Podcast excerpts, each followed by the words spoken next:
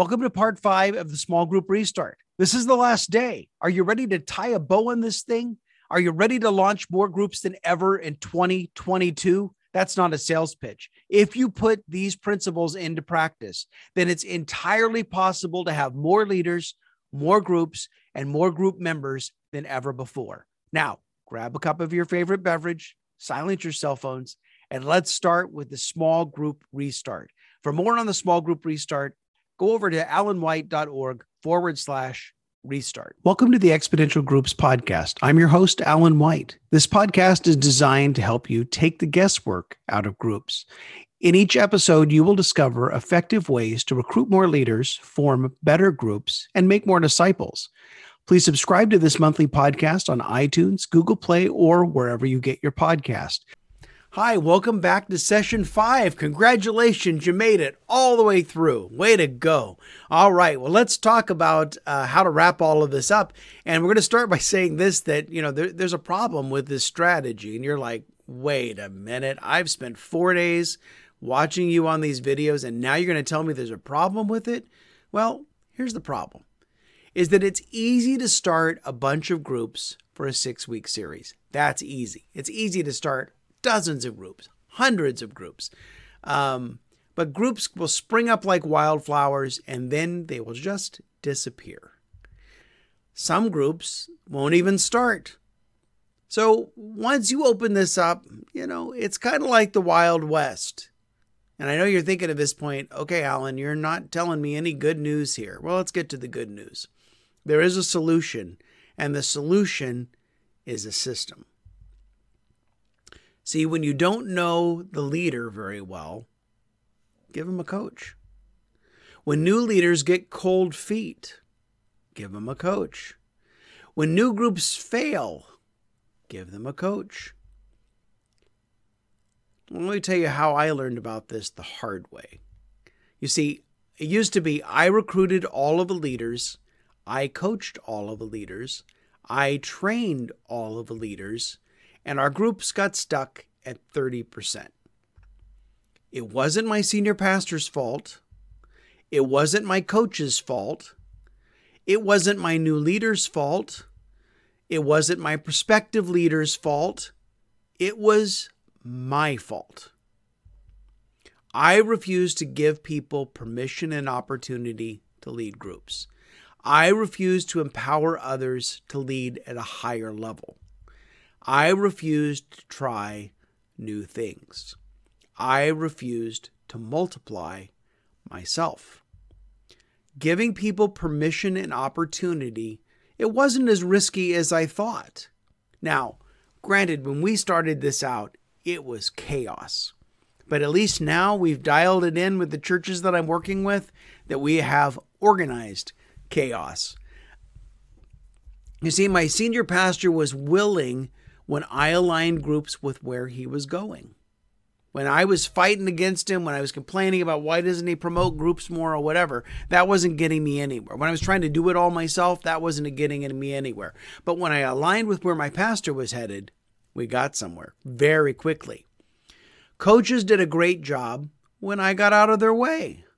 I had, first I started with no coaches. I actually did a whole podcast on this for the Small Group Network, but I had no coaches. That didn't work. I had coaches, but then I did all the work. That didn't work. But finally, when I partnered with my coaches, that worked. So here's what I learned. People don't need me as much as I hoped they did. People don't need me as much as I hoped they did. My biggest problem was between my own two ears. It was my thinking. I've got to recruit the leaders. I've got to train the leaders. I've got to coach the leaders. I've got to keep control of this thing.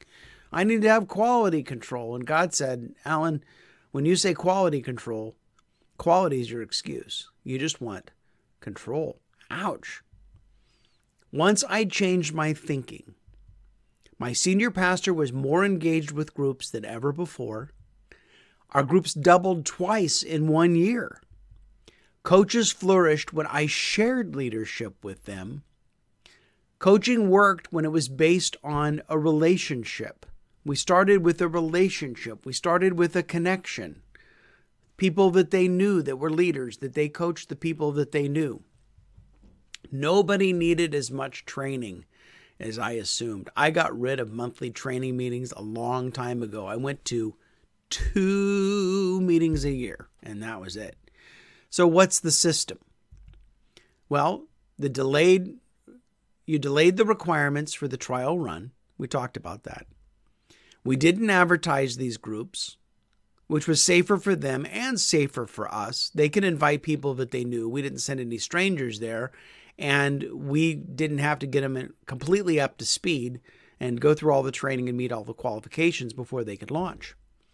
Every new group was given the curriculum. We knew what they were studying. We we knew the teaching in the group was the teaching from our pastor on the video because we didn't want them teaching in the group, and they didn't want to be the Bible teacher. They they weren't the Bible expert. It worked out. And then every new cl- new leader had a coach. Every new leader had a coach. We would bring them to a briefing. We would give them a brief briefing, ten, fifteen minutes. But the most important part of that briefing was every new leader left that room with an experienced leader who was willing to walk alongside them and help them. So we had a brief initial training, and then we phased back the regular training over time. I met with eight people or less. So initially, I was in a, church, a smaller church, church of eight hundred on the weekend. I had my eight were my coaches. Then I went to a church of sixty-five hundred, and my eight were a leadership team. And the leadership team had coaches, and the coaches then worked with leaders. But I only met with eight people or less. Every leader has different training needs. So you wonder why they don't show up for your meetings. You wonder why they don't respond. Well, because every leader is different. And so they'll respond when you train them on the things that they need training for, but they won't respond if you take a mature leader and you sit them in a room with a bunch of new leaders. They're not going to respond to that because they've been there, done that a long time ago. But the other thing is sometimes what the leader needs to talk about or what the leader's facing in their group is only significant to their group. And so that's more of a coaching opportunity than training every group about the needs of one, you know, leader. Every leader has different coaching needs. Developing a coaching structure is the hardest work of small group ministry. I will admit this to you flat out. Developing a coaching structure is the hardest work of small group ministry. Probably the hardest part of it is getting yourself to back off and letting the coaches do their job. At least that was my problem. But coaching is scalable. It's effective and it's essential. Once you have your coaching structure in place, then you can build on that. And you're not, you know, when you go from dozens of groups to hundreds of groups, you don't have to rebuild it. It will scale. So this is the sweet spot. This is the place I want you to get. Your senior pastor recruits the group leaders. The new leaders gather the groups. And then you invest in building the coaching structure and training. So you're not recruiting leaders anymore. You're not placing people into groups anymore. You put your effort into the coaching structure and training, and you will get further faster with this system. Your people will live in obedience to the Great Commission because we're all called to go and make disciples. And the more people that we have in our church that are obedient to Jesus, the better off we are, right? So let me tell you about my twelve-month coaching group. You knew this was coming. Okay? And if you stick with me, give me five minutes and I'm going to give you something for free today. Deal? Okay. So my twelve-month coaching group, we have these goals. We want to engage your senior pastor. We want to recruit more leaders than ever before. And I've done that with every group that I've I've worked with. I've done it with every group from twenty nineteen, twenty twenty, twenty twenty-one, now twenty twenty-two. You connect more people into groups, develop an effective coaching structure, use training that works for everybody, which is not the same training for everybody, by the way, monitor the metrics that matter, train future leaders in your groups, multiply groups in less painful ways, Make disciples who make disciples. Reach your congregation and your community. See, the churches that I've coached have started over sixteen thousand groups in the last eleven years. Those groups have connected over one hundred twenty-five thousand people into groups. Some have more than doubled uh, the groups than their weekend worship attendance. Some, I'll read that correctly. Some have more than double their weekend worship attendance in groups. Could you imagine? One had one hundred seventy-six more groups in twenty twenty-one than in twenty nineteen. Doing exactly the things that I'm talking about here. More groups, more organization, less stress. How does that sound? Better discipleship, better care, better outreach. So the twelve-month coaching group works like this, that twice monthly the group meets for six months with seven other churches, because online groups shouldn't be bigger than the Brady Bunch, so me and eight churches. Seven other churches to discuss best practices. So these are best practices that I've gained from working with over fifteen hundred churches in the last seventeen years. Then you would have a monthly one-on-one coaching session with me to customize the best practices to your church, because no two churches are the same. We have different size churches, different denominations, different regions of the world, different ethnicities, different socioeconomic factors. There's a lot different cultures. So what we want to do is find the place where the best practices are going to intersect with your church's culture, and that's our sweet spot where we're going to be able to develop a lot of groups in your church. But every this is not cookie cutter. Every church is different, and right now I'm working with twenty churches, and we are doing twenty different versions of the same thing. We're doing what's going to work in their particular environment. You would get templates, timelines, examples, and samples, uh, timelines of how to do a group launch, templates for how to create a curriculum, um, examples of what exactly to say on the weekend to get people to step up to lead a group. Um, all kinds of examples, things that I've collected over the years from churches that I've worked with, as well as churches that I've served in. You would get five of my books. Uh, you would get three of my online courses. We do kind of a lecture lab model. So you would read a chapter, or you would watch a video prior to our group meeting. We would meet as a group to discuss, and then there would be an assignment in the workbook to follow up after. It's going to take about an hour a week of your time. That's it.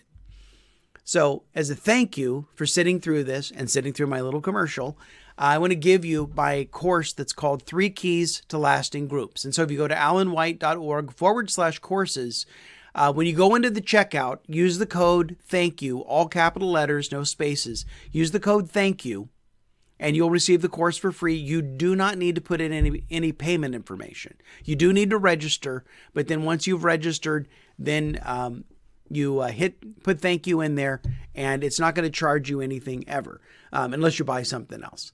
All right. So the twelve-month coaching group, six months of coaching twice a month as a group, twelve months one-on-one, all five books, three online courses, templates, timelines, samples, examples. Uh, if you're looking for a database, I think the best small group database, best church database in the world is Church Teams, and you can get a significant discount to sign up for Church Teams. You don't have to do that.